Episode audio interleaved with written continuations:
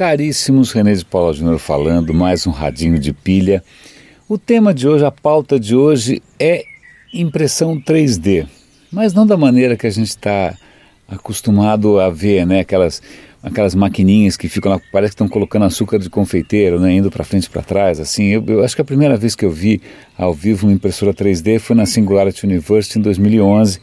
Eu lembro que eu até fiz um apoio para o meu smartphone usando a, a impressora ficou feio para burro, demorou a noite inteira, mas tudo bem, era o primeiro objeto. Mas aí, na, na época, a gente conseguiu visitar algumas oficinas que tinham umas impressoras muito, muito, muito legais.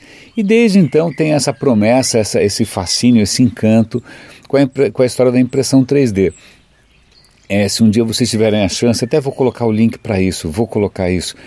É, em São Francisco tem o, o escritório da Autodesk. Autodesk é a companhia que faz o AutoCAD. O AutoCAD é um software de 3D que muitos arquitetos usam tal. E a Autodesk tem um showroom. E é, nesse showroom eles mostram uma pancada de coisas que a, que a Autodesk, que, que, que, o, que o AutoCAD permitiu construir e, e prototipar usando impressoras 3D. Então tem desde um protótipo de carro, até uma maquete de uma ponte, até uma prótese de uma perna mecânica. Cara, eu vou mostrar ali o vídeo, vocês vão dar uma olhada, pensem, aquilo de 2011 continua super impressionante. Tá? E aí eu lembro de um cara na, dando uma palestra lá na Autodesk, ele falava o seguinte, no mundo normal, e aí eu posso dizer isso até com uma certa propriedade, porque eu fiz um tempo de engenharia mecânica, depois eu saí, mas de qualquer maneira eu cheguei a trabalhar em fábrica e tal, é, quanto mais complexo um objeto, mais dá trabalho fazer e mais caro ele sai.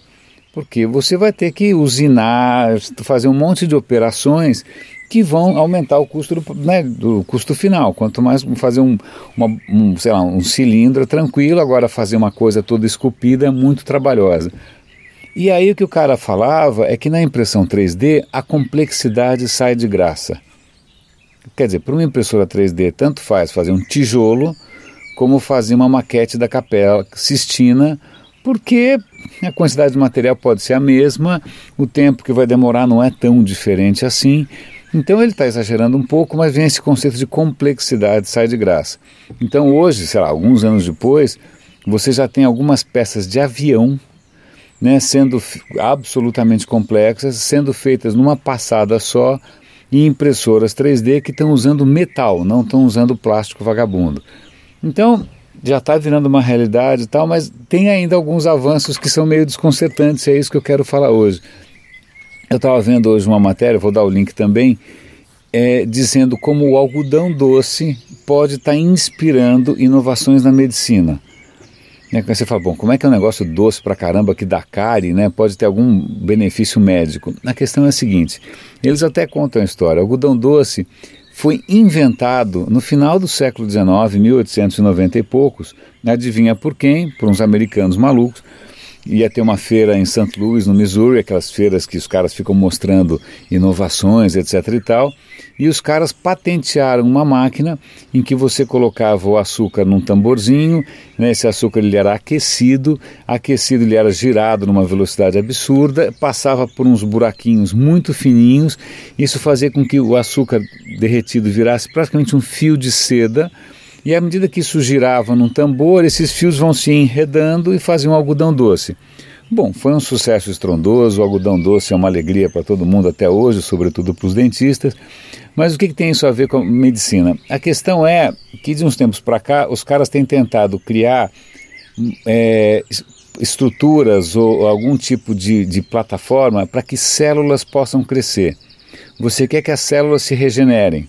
Né? E aí o que, que você faz? Você coloca ali como se fosse uma, uma, uma um andaimezinho, uma plataformazinha, uma estruturazinha para as células irem crescendo em volta e se estruturando. As maneiras convencionais de fazer isso não estavam funcionando muito bem. Só metade, 60% das células acabavam se, se, convencendo a habitar, né, a, a, a, popular essa estrutura que os caras estavam criando. E aí os caras, se inspirados né, por essa técnica do algodão doce, resolveram fazer uma coisa parecida usando polímeros. Aí, bom, aí o processo é um pouco mais complicado demais, mas é a mesma coisa, você faz é, é, essa coisa girar, isso faz uma estrutura absolutamente porosa e essa estrutura porosa está tá funcionando 90% de sucesso com as células é, humanas.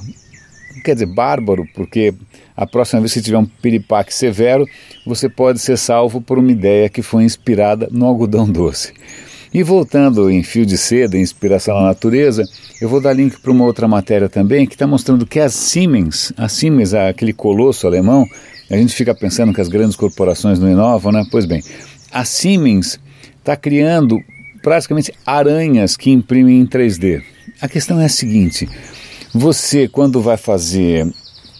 Você pode ter aquelas impressoras 3D paradonas, com aquela cabeça indo para lá e para cá, assim, e você também pode ter numa fábrica aqueles robôs gigantes, estacionários, né? É um robô monstruosão, grandão, ele fica parado. E mas o que os caras estão tentando fazer são aranhas de seis pernas mecânicas, vocês vão ver ali a foto. Essas aranhas, elas conseguem colaborar entre si, então uma reconhece onde a outra está, a posição tal, e essas aranhas conseguem, elas têm dentro de si praticamente uma impressora 3D a aranha não solta o fio de seda? Então, essa aranha deposita material no lugar certo. Então, você tem uma tarefa qualquer, ao invés de ter um robô monstruoso parado fixo, essas aranhas, em princípio, conseguem colaborar, conseguem se posicionar e vão depositando material onde precisa. É pena que não tem um vídeo lá, tem só fotos, adoraria ver um vídeo disso. Mas é ainda um protótipo, uma prova de conceito. Essas aranhas agora conseguem fazer peças bastante rudimentares, mas você consegue, não é difícil imaginar, né? A gente já deve ter visto em algum game, né? Esses, esses robozinhos para lá e para cá colaborando e construindo coisas é, por conta própria, coisas complexas com a mesma facilidade que a gente imprime coisas em 3D. Então eu só, só dei esses, esses, esses links aqui para a gente ver o, o caminho que a manufatura, né, mesmo não só a manufatura industrial, mas também até a manufatura de coisas para a área médica, está evoluindo é, de maneiras inspiradas na natureza, né, com uma eficiência que vai. Nossa, imagina, está tudo isso ligado à computação, ao digital, a software, etc. e tal. Então vem revoluções à vista por aí, mas acho que o que é mais interessante disso tudo é perceber que os caras na hora que o negócio aperta, eles acabam olhando para a natureza ou olhando para fenômenos que pô, a gente não quer dar bola, né, para a aranha pendurada ali no canto ou para o algodão doce das crianças, para conseguir fazer inovações de verdade em áreas tão importantes quanto saúde e indústria. Meus caros, era esse o radinho de pilha de hoje. Espero que vocês tenham curtido. Compartilhem, espalhem essa história. Isso daqui não é monetizado é, é, é, divertido de fazer. Espero que vocês estejam gostando e comentem também. Comentem, os comentários são sempre super bem-vindos. René de Paula Júnior falando, grande abraço aqui no Radinho de Pilha.